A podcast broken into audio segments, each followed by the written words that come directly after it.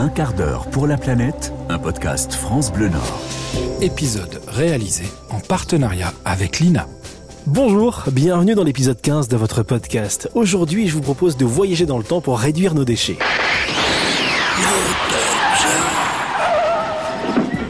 Quand j'étais petit, il m'arrivait d'accompagner mes grands-parents pour faire les courses. Dans le supermarché, j'ai toujours été intrigué par une machine qui récupérait les bouteilles en verre vide. Ça m'intriguait parce que c'est moi qui récupérais les pièces. Et oui, vous avez sûrement reconnu la consigne, ce principe simple qui est de faire payer au consommateur une petite somme supplémentaire en contrepartie du prêt d'un contenant réutilisable. Dans mon souvenir, une bouteille de bière. Lorsque l'on rend le contenant vide, on récupère l'argent. Le nettoyage et la réutilisation sont beaucoup moins polluants qu'une nouvelle création de contenants. Malheureusement, le principe de la consigne a été perdu au profit du plastique. Revenons quelques instants. En 1974, grâce aux archives de l'INA, un micro-trottoir a été fait pour la première chaîne de l'ORTF sur le sujet. Avec la consignation, il y a beaucoup plus de travail, alors que le client prend sa bouteille et s'en va que c'est terminé. Ou alors qu'il faut faire le compte des bouteilles rendues et tout ça, que c'est très long et beaucoup de perte de temps. Moi, je suis pour le verre perdu. Parce que je suis une femme qui travaille et j'ai pas le temps. C'est pas pratique et c'était embarrassant. Pas pratique euh, parce que c'est pas pour 20-30 euh, centimes qu'on allait s'embarrasser d'un panier de bouteilles. Pas très propre non plus parce qu'on savait pas si elles étaient nettoyées. Voilà, l'idéal c'est évidemment maintenant l'emballage en plastique que l'on peut jeter. Alors le verre est perdu. Bon, à ce moment-là, on le jette. À ce moment-là, c'est un problème euh, d'ordure, si je peux dire. C'est plus un problème de ménagère. Au-delà de l'aspect pratique de la fin de la consigne pour la ménagère, oui, ça fait bizarre d'employer ce mot, on réfléchissait déjà en 1974 aux conséquences de ce changement. Écoutez Claude Guillemin du BRGM, le Bureau de recherche géologique et minière. Il explique qu'il faudra se pencher sur le recyclage et revenir à la consigne et dénonce l'usage des emballages en plastique, toujours sur la première chaîne de l'ORTF Il est absolument anormal actuellement d'avoir des emballages plastiques qui sont jetés quand on sait que malgré tout, les réserves en carbone et en hydrocarbures susceptibles de donner des plastiques sont tout de même euh, relativement limitées. On a bien plus d'intérêt à utiliser des matières premières qui existent en grande quantité dans le sous-sol, euh, dans l'écorce terrestre, dans le sous-sol de la Terre. Dans la nature, il n'y a pratiquement rien qui s'échappe de la Terre. On est un globe. sur ce globe, il y a des métaux, il y a de l'eau, il y a des matières biologiques. Tout cela se transforme continuellement au cours des âges et cela redevient des roches, ces roches donnent du sable qui redeviennent des roches, les végétaux pourrissent, mais ils redonnent des végétaux. Vous avez ce qu'on appelle un cycle, c'est un cycle géologique, donc alors ça a des périodes, ça vit avec des temps qui sont facilement de l'ordre du million d'années. Pour reconstituer un gisement, par exemple, qui a été épuisé, il peut falloir un million, dix millions, cent millions d'années c'est un petit peu en dehors de l'échelle humaine. Par contre, l'homme, lui, il a un cycle qui est de l'ordre de la génération humaine, 25-30 ans. Alors, on va prendre, par exemple, de l'aluminium d'un gisement, on va le mettre dans le cycle humain, il va servir pendant 5-10 ans, et puis on va le jeter. Et pour redonner de l'aluminium d'un gisement, il va mettre 2 ou 3 millions d'années. Donc à ce moment-là, il est perdu pour nous. Et ce qu'il faut, c'est éviter cette coupure du cycle que représente jeter les matériaux, jeter les produits que nous utilisons. Comme quoi, en 1974, nous savions déjà que le plastique ne serait pas éternel et qu'il y a des conséquences à son utilisation que nous connaissons bien aujourd'hui. La consigne a été complètement oubliée en 1999, sauf en Alsace où les commerçants et artisans ont fait de la résistance. Depuis plusieurs années maintenant, la consigne semble faire son retour un peu partout en France. Et oui, nous avons compris que notre dépendance au plastique a ses limites. Le plastique est un dérivé du pétrole, une ressource non renouvelable et polluante, sans oublier sa durée de vie limitée. Le verre est recyclable à l'infini. Même si le recyclage du verre est polluant, nous n'avons pas à puiser dans les ressources pour le produire. Ceci étant, avant de recycler, on peut donc réutiliser et pour cela, la consigne est idéale. Je vous emmène à l'homme, dans la métropole lilloise, à la consignerie, avec Franck, co-créateur de l'entreprise qui livre en contenant consigné nos aliments, mais aussi nos produits du quotidien. Avec lui, nous découvrirons ce modèle économique et écologique qui a de nouveau le vent en poupe et qui fait du bien à la planète. Un quart d'heure pour la planète. Un quart d'heure pour la planète. Jean-Sébastien Lebon. Veuillez parler après le bip. Bon voilà, c'est réalisé en direct. On arrive à la consignerie à l'homme. Garer à droite. Je pense que ça dérangera personne. Je n'ai pas compris. Veuillez réessayer. Voilà. Donc dans une session d'enregistrement de podcast, ce sont des choses qui arrivent aussi. C'est ça qui est assez comique. Allez, on va aller à la rencontre des personnes qui nous reçoivent à la consignerie.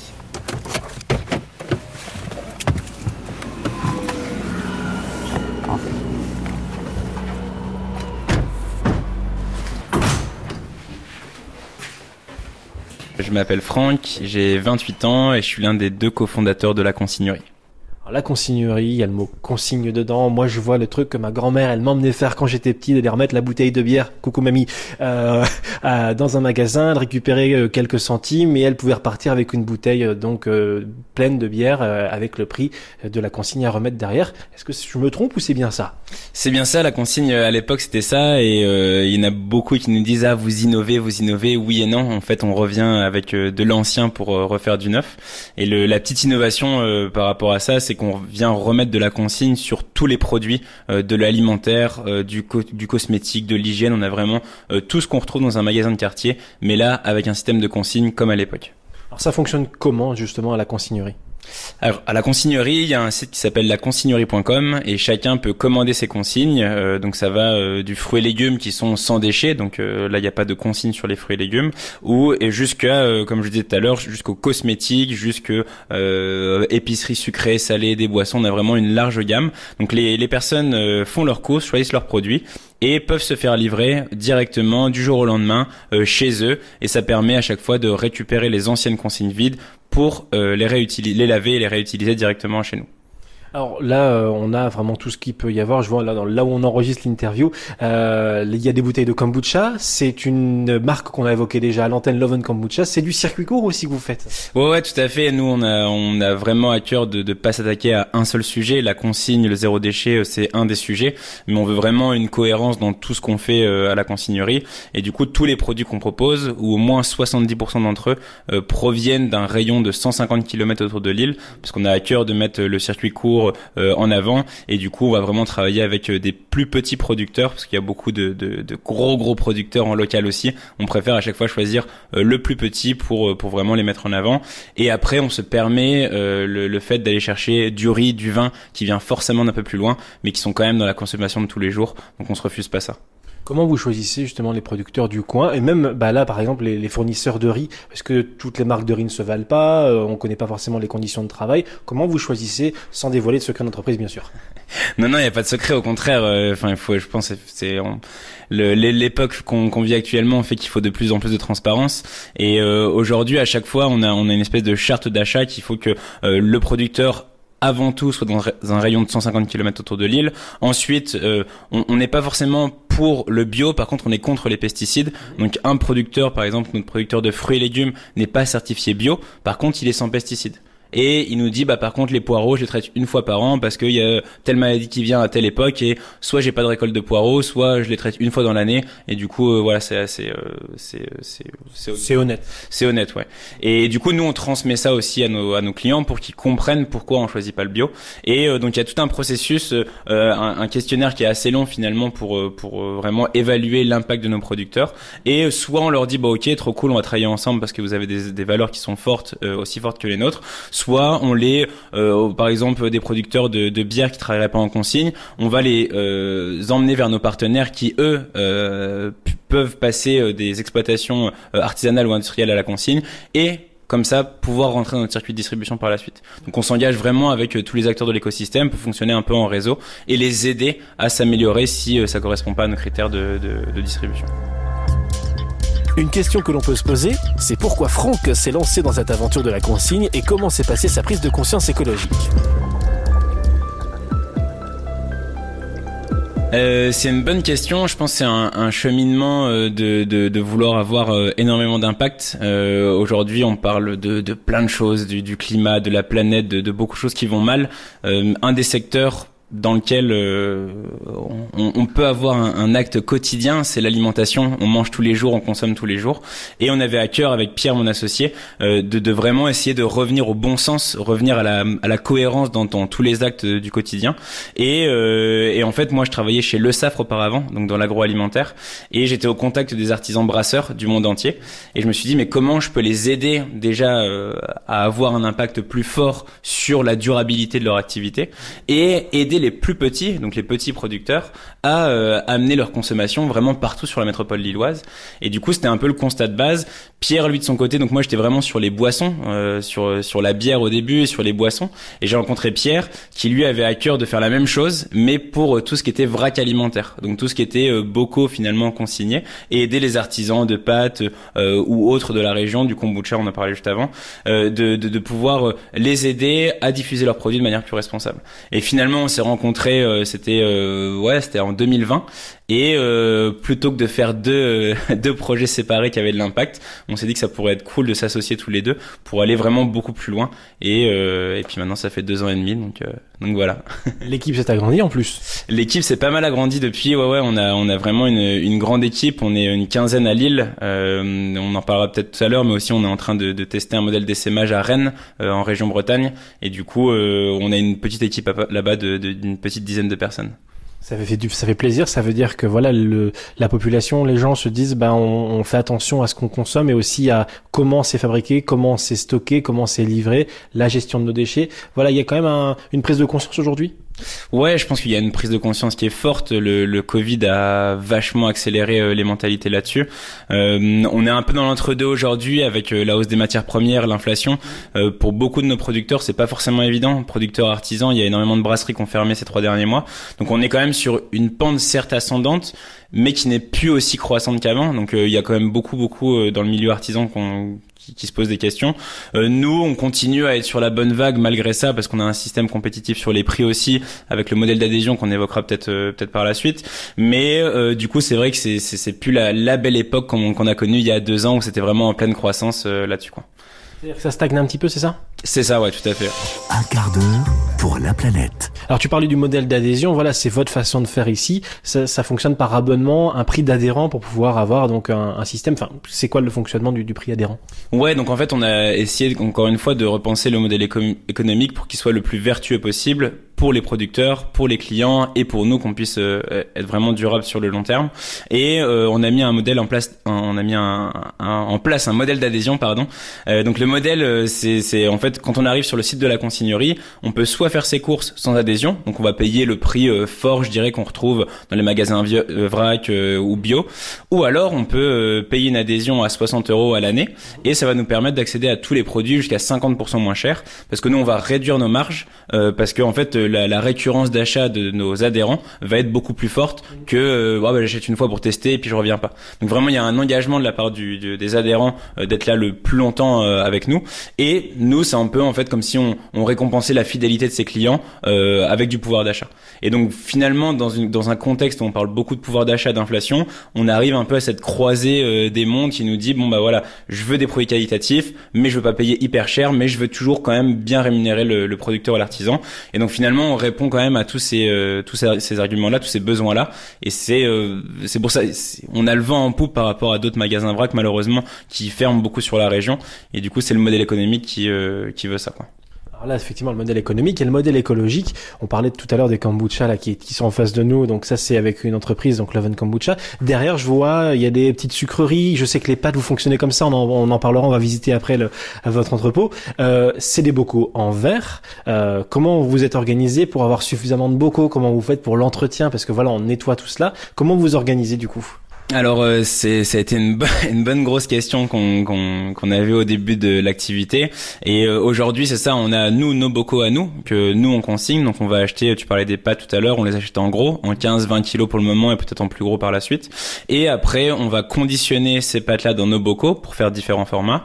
Et ensuite les clients vont pouvoir euh, les acheter directement. On va les récupérer les stocker et les envoyer en lavage et donc ça c'est la première solution. Soit il y a des producteurs qui consignent déjà leurs leur euh, euh, produits, que ce soit des bocaux, des bouteilles, ils ont déjà la laveuse en interne. Donc ça leur permet de nous à chaque fois qu'ils vont nous relivrer une nouvelle commande, eh ben on va leur redonner la consigne pour que eux lavent et nous refilent par la suite. Vous êtes juste relais dans ces cas-là du coup ça, ouais. On est relais. Quand on a commencé, il y a personne qui faisait de la consigne. Donc, je me souviens même que les bières, euh, personne faisait de la consigne sur les bières. Donc on achetait les, les gros fûts de bière et en fait on avait bidouillé une petite machine pour pouvoir passer euh, la bière du fût vers la bouteille pour qu'on puisse consigner nos bouteilles à nous qui étaient consignables, qui étaient beaucoup plus robustes, beaucoup plus, enfin il n'y avait pas d'étiquette non plus, etc.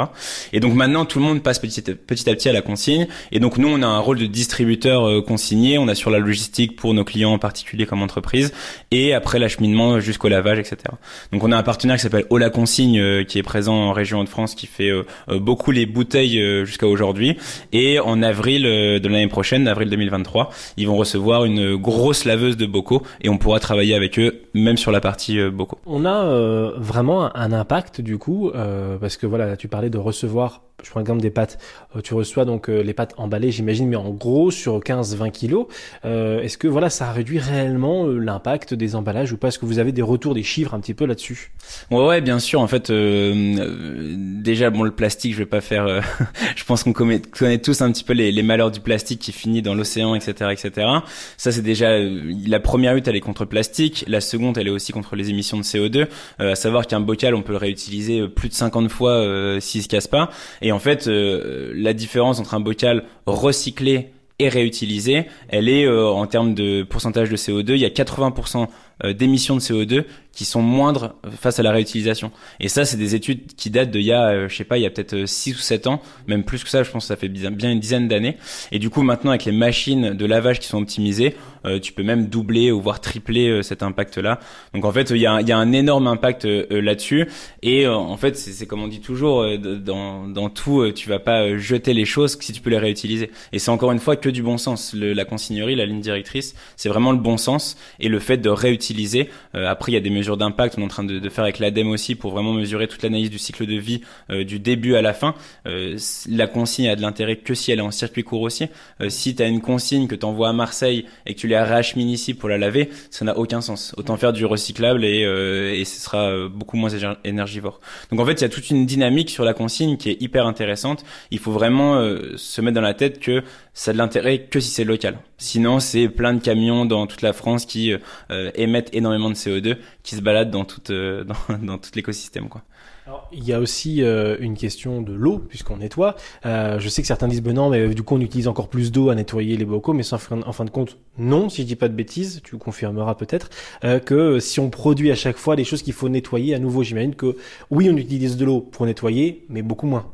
En fait, c'est ça, c'est euh, toute l'analyse du cycle de vie euh, dont, dont, je parlais juste avant. En fait, c'est euh, on parle de d'émissions de gaz à effet de serre, des émissions de CO2, de l'utilisation de l'eau aussi. Quand on produit un nouveau bocal, il faut l'assembler, il faut le chauffer, il faut, enfin, il y a, y a, une énergie monstre qui est, dépensée. Et du coup, l'eau, c'est pareil, c'est un des ingrédients qui fait que le lavage aujourd'hui, comme je disais, les, les machines de lavage sont tellement optimisé que tu peux réutiliser l'eau sur différents cycles et pouvoir la utiliser pour encore plein de choses après. Je pense qu'il faudrait aller visiter un laveur industriel. Ça peut être hyper intéressant de voir comment il fonctionne parce que c'est vrai qu'on se rend pas compte et intuitivement on se disait ah bah oui mais euh, s'il y a tout le lavage etc ça consomme énormément d'eau mais la production euh, consomme 30 à 40 fois plus euh, d'eau que le que la réutilisation.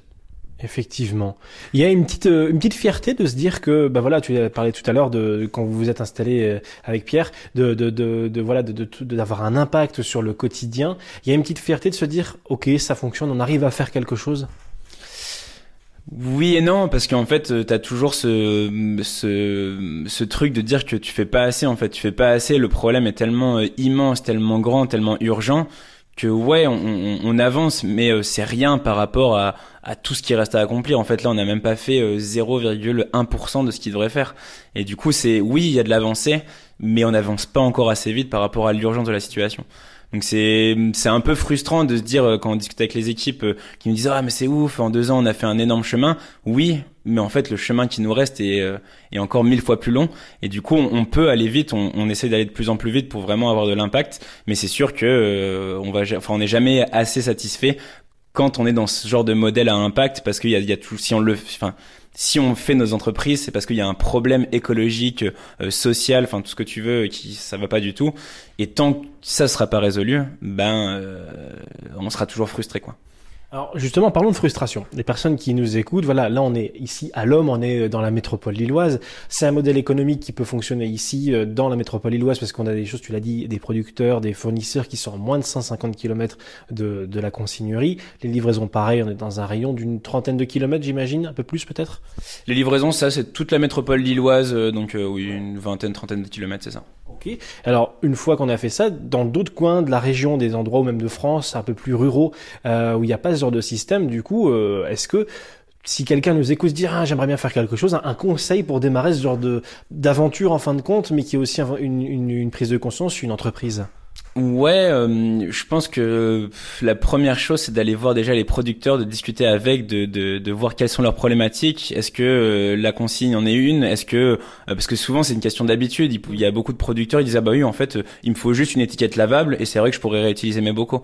Donc en fait c'est juste d'aller voir les producteurs, discuter avec eux et et je pense qu'après l'alchimie va, va va arriver quoi et, discuter aussi avec potentiellement les régions, les mairies, les collectivités qui sont un peu motrices sur ce genre de, de sujet. Il y a beaucoup d'appels à projets, il y a beaucoup de euh, d'aides de l'État pour euh, se lancer dans des projets comme ça. Donc euh, donc ouais, nous on a été beaucoup accompagnés par la métropole de Lille, par un petit peu par la région aussi, et du coup ça nous permet vraiment d'être un petit peu partout au sein des euh, je dirais, au, sein des clients particuliers, au sein des collectivités, mais aussi au sein des entreprises. Et du coup, l'impact se fait un peu partout. Donc, je pense qu'il faut euh, ouais s'ouvrir à rencontrer les, les producteurs euh, et puis tous tous ceux qui, qui commençaient à communiquer dessus et puis voir comment ça fonctionne. Mais euh, mais c'est vrai que le milieu rural, il y a, y a aussi beaucoup de producteurs où on peut acheter en direct, qui est hyper intéressant. Un quart d'heure pour la planète. Un quart d'heure pour la planète. Jean-Sébastien Lebon. On a eu le modèle économique, on a parlé d'écologie, on parle des producteurs parlant peut-être un peu aussi des clients. Euh, on l'a évoqué tout à l'heure, la consigne, c'était quelque chose qui était fait par nos grands-parents. Aujourd'hui, qui sont tes clients? Est-ce que ce sont nos grands-parents? Est-ce que ce sont nos parents? Est-ce que ce sont des gens de notre âge, puisqu'on a quelques, que quelques années d'écart? Ou alors est-ce que ce sont plus jeunes, des gens plus jeunes Qui sont tes clients qui euh, participent à ce modèle économique et écologique? Euh, c'est une bonne question aussi. En début de, parcours, on avait vraiment un peu que des aficionados du zéro déchet ou du, de la consommation vrac qui voulaient vraiment nous soutenir et c'était un nouveau projet sur la consigne, donc, euh, donc ça leur parlait. Et plus on a avancé, plus on est arrivé sur ce modèle économique un peu de l'adhésion, plus on a eu de familles qui n'étaient pas encore sensibilisées à cette consommation bio euh, parce qu'ils n'avaient pas les moyens tout simplement de, de s'acheter bio. En fait, euh, euh, on va dans des magasins bio, bah, c'est forcément un prix qui est monstrueux. Il y a un loyer qui est, qui est cher à payer forcément parce qu'ils sont en centre-ville. nous, l'entrepôt, il est un peu reculé de, du centre-ville, ce qui nous permet d'avoir un loyer un peu moins cher aussi. Et, et du coup, on a, on a de plus en plus de, de, personnes qui sont sorties de la grande industrie pour venir chez nous en faisant au début quelques courses, puis finalement en se disant, bah, je fais toutes mes courses parce que finalement ma liste d'économie par rapport à un magasin bio, là c'est intéressant. Et donc ça c'était la deuxième étape d'avoir des familles euh, un peu plus euh, diverses que juste des aficionados du, du zéro déchet.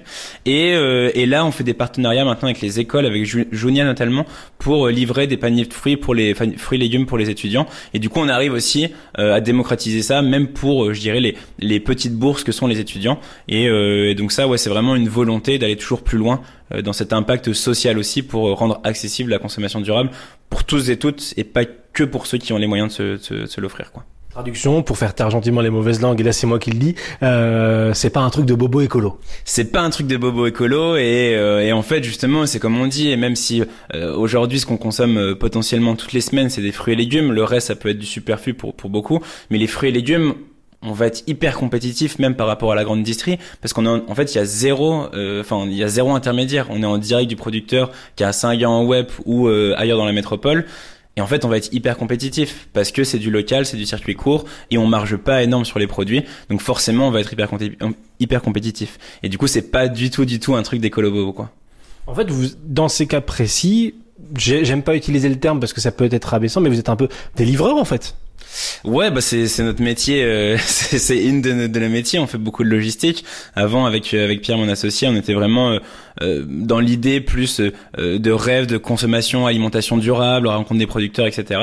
Et une fois que bah, ce rêve se met en place, notre métier, c'est pas de faire de l'alimentation, c'est de la distribuer pour que ce soit le plus fluide possible et le plus organisé possible. Donc on devient vraiment des logisticiens où il faut optimiser toutes les livraisons. on fait quelques livraisons encore à vélo, et véhicules électriques aussi toutes les tournées dans la métropole lilloise, donc on devient vraiment des, livreurs logisticiens euh, à 100%. Ouais. Franck propose également des services pour les entreprises. Je pense qu'il peut être cool, c'est qu'on nous connaît beaucoup pour euh, la livraison pour les particuliers, euh, la consignerie.com, et euh, depuis peu, en fait, on a mis une offre pour les entreprises, donc la consignerie au bureau.com, où justement on va aider petites, moyennes, même très grosses entreprises à passer au zéro déchet sur l'espace cafétéria, sur les afterworks, sur les événements, sur l'événementiel, et du coup, on va venir fournir tous les produits qu'on propose déjà à nos clients particuliers pour nos clients euh, entreprises. Et du coup, on, a vu que c'était un énorme levier euh, d'une part pour avoir de l'impact, parce qu'en fait les volumes sont, sont, beaucoup plus importants aussi qu'avec les volumes des particuliers, et ça nous permet petit à petit euh, d'arriver euh, dans les entreprises et de convertir de plus en plus à notre offre de livraison à domicile pour les particuliers. Donc finalement, ça a été un levier assez fort pour nous. Et du coup, on met beaucoup, beaucoup d'énergie aussi sur la consignerie au bureau, parce que c'est un vecteur de croissance et d'impact qui est très fort aussi.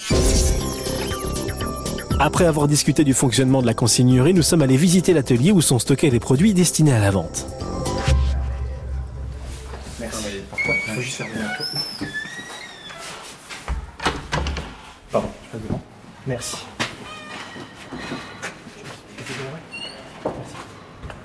Ok, ah oui d'accord. Voilà, bienvenue dans l'entrepôt. Donc là, tout est stocké ici, tout ce qu'on tout ce qu'on peut commander sur euh, sur le site de la consignerie, on l'a ici. Alors presque, parce que euh, on a euh, beaucoup de, de, produits stockés, mais on a aussi des produits qu'on va chercher les matins chez les producteurs. tout ce qui est produit frais pour avoir la, la, la, qualité le plus de fraîcheur possible. Et du coup, ouais, on a 60%, 70% des produits qui sont stockés ici. Comment vous êtes organisé? Parce que là, devant nous, je vois des pâtes, je vois des boissons. On, bah, je te laisse nous expliquer un peu comment ça fonctionne. Ouais, bien sûr. Bah en fait, on a on a plusieurs espaces, donc on a plusieurs euh, rayon ici, tu vois qu'il y, a des boissons par là-bas, euh, donc tout ce qui est boissons euh, déjà consignées par nos producteurs. Là, on a vraiment rien du tout à faire de notre côté, donc c'est des produits qu'on reçoit et qu'on met en stock directement. ensuite, toutes les pâtes que tu vois après, c'est plus l'épicerie sucrée salée. Ça, on va avoir une étape de conditionnement auparavant, mhm. donc on va recevoir en gros les sachets, les conditionner et ensuite les mettre en rayon pour préparer le picking et le, picking de préparation de commande. Donc on a ça et on a aussi tout ce qui est, on peut aller faire un, bah, tour en même temps. Hein. Et euh, on a aussi tous les produits euh, cosmétiques ménagers qui sont, euh, qui sont plus là au fond de, au fond, qui sont déjà zéro déchet.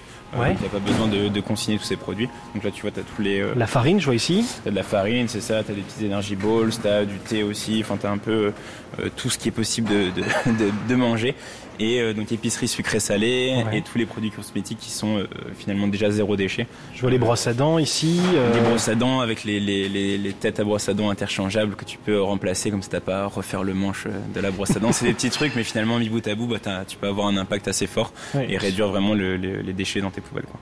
Donc euh, donc c'est ça et là tu as tous les produits qui sont euh, déjà consignés par les producteurs. Mhm. Euh, par exemple comme la, la, compote de pommes ou, le miel c'est nos producteurs qui consignent déjà.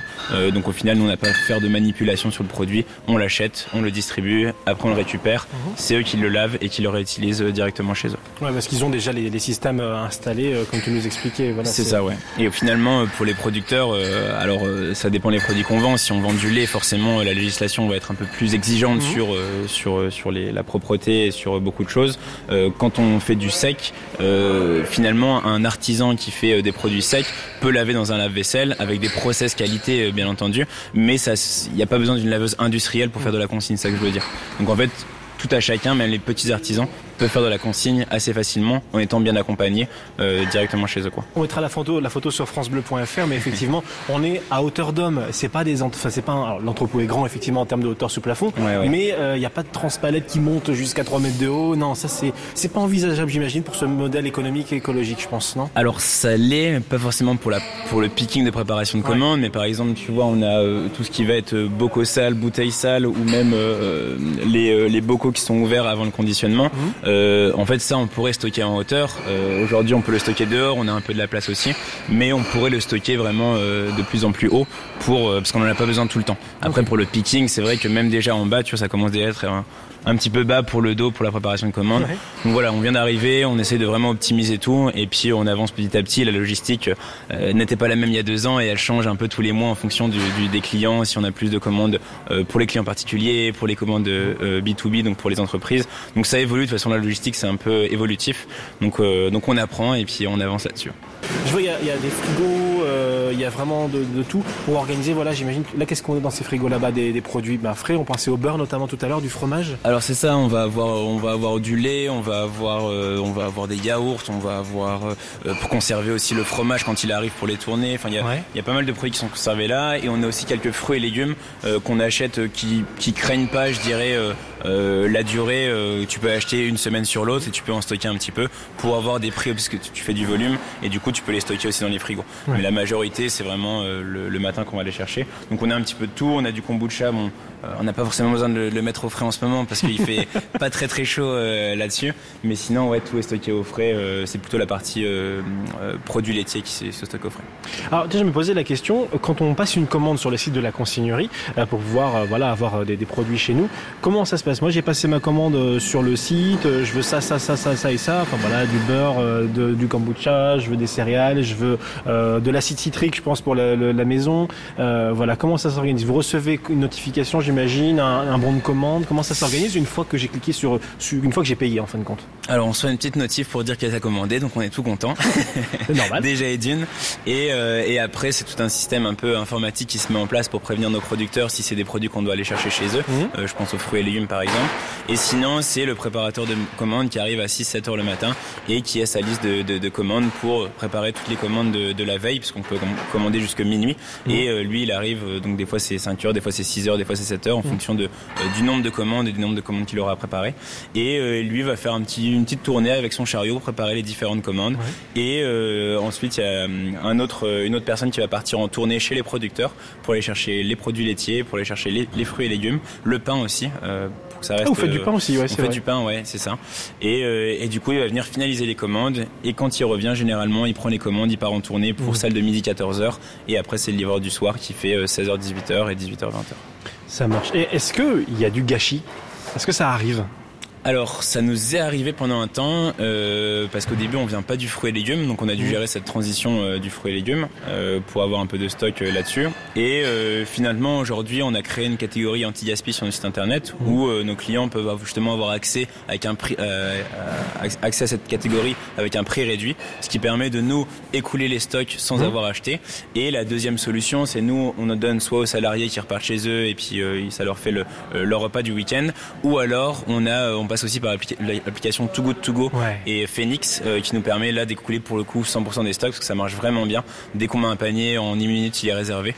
Donc euh, pour le coup, on est assez content, on n'a pas euh, vraiment de, de gaspillage là-dessus. Je serais curieux de savoir, de, de voir si c'est possible, tes fameux sachets de pâtes dont tu parlais tout à l'heure, 15-20 kilos, t'en as, en as quelque part? Ouais, clairement, on les a par ici. Hop. Alors. Je suis, je passe par l'autre côté. Ouais, ouais, carrément.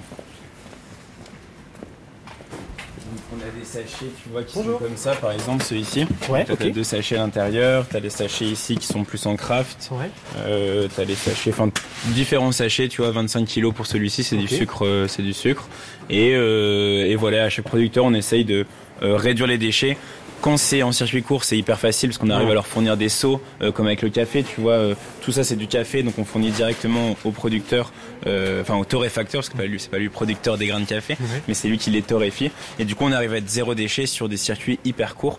quand ça vient de plus loin, comme je disais tout à l'heure, la consigne, même, même entre fournisseurs, mm. ça n'a pas vraiment de sens parce que le fait de faire l'aller-retour, ça consomme énormément. Donc, il vaut mieux un aller et recycler, euh, que ce soit du craft ou du plastique mm. euh, là-dessus. quoi. Donc, on a encore cette partie-là à améliorer, mais comme 70% des produits qu'on propose sont en circuit court, on arrive vraiment à avoir le moins de déchets, même avec les fournisseurs. C'est cool. Alors, je vois, il y a un de tes collègues ici qui est euh, avec donc en tenue donc chaussures de sécurité, la charlotte sur les cheveux, en train de faire la pesée parce qu'en fait, comme ce sont donc, dans des bocaux consignés. Euh, donc c'est vous qui les remplissez pour certains et on doit peser justement euh, les produits. Donc euh, comment ça se déroule en fin de compte? Au juste poids, ouais c'est ça. Donc là on est en train de, de, construire un petit atelier pour que ce soit encore encore plus plus fermé.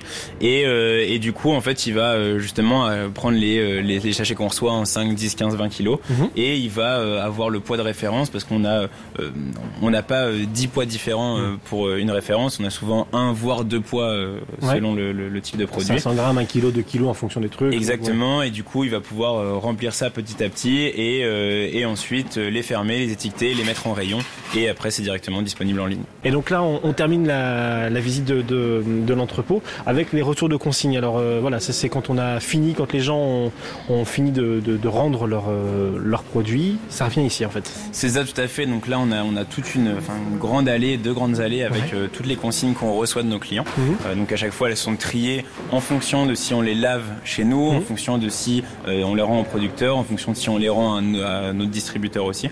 Et du coup, elles sont triées par nos équipes logistiques et en fonction de leur, de leur circuit par la suite, mhm. on les trie. Elles sont récupérées toutes les semaines pour pouvoir être lavées et réutilisées en circuit court on a un peu de tout. Tu vas retrouver bah, finalement tous les bocaux, beaucoup de bouteilles tu vois, qui se stockent et tous les bocaux qui sont dans le fond qu'on entasse, qu'on paletise et une fois qu'on a assez de palettes, on les envoie en lavage pour pouvoir les récupérer par la suite. Ouais, on optimise les allers-retours quoi. C'est ça, ouais, il faut optimiser. De toute façon, c'est toujours, euh, toujours ça, optimiser calculer le coût écologique de, mm. ce que le coût économique et le coût écologique et faire au mieux. Là, on est en train de voir avec euh, avec l'ADEME encore une fois pour mm. euh, internaliser une laveuse et pouvoir laver des petits volumes directement chez nous. Mm. Ça nous permettrait d'avoir euh, moins de stock de, de bocaux immobilisés parce qu'aujourd'hui on attend d'avoir 6 ou 7 palettes avant d'envoyer. Ah et donc on est obligé d'avoir 6 ou 7 palettes qui sont en lavage, donc 6 ou 7 palettes qui sont ici, le temps de faire les, les allers-retours. Donc ça nous permettrait d'avoir un peu moins de trésors immobilisés pour pouvoir être plus compétitif aussi. Que vous soyez de la génération qui a connu la consigne, ça a dû vous rappeler quelques souvenirs, ou que vous soyez d'une génération qui découvre ce fonctionnement, vous avez la preuve de sa viabilité et de son impact positif sur l'environnement. Comme Franck l'expliquait, ce n'est pas un mode de consommation uniquement pour les bobos qui ont de très bons revenus et qui vivent en centre-ville avec un vélo cargo, bien au contraire. On revient sur un des principes fondamentaux de nos nouveaux modes de consommation à adopter pour avoir un impact positif sur l'environnement, consommer moins, mais mieux. Je vous mets sur francebleu.fr quelques photos et les liens pour en savoir plus sur la consignerie et le travail de Franck et ses équipes. Merci à Lina et ses archives pour sa participation à la réalisation de cet épisode. On se retrouve très prochainement pour une série de 4 épisodes du podcast consacrés à la protection des océans et de ce que nous pouvons faire en tant que citoyens, mais pas que. Nous irons à Nausicaa, à Boulogne-sur-Mer, à la rencontre des équipes qui y travaillent. À bientôt. Un quart d'heure pour la planète, en partenariat avec Lina. Un quart d'heure pour la planète, un podcast France Bleu Nord à retrouver en vidéo et en photo sur francebleu.fr.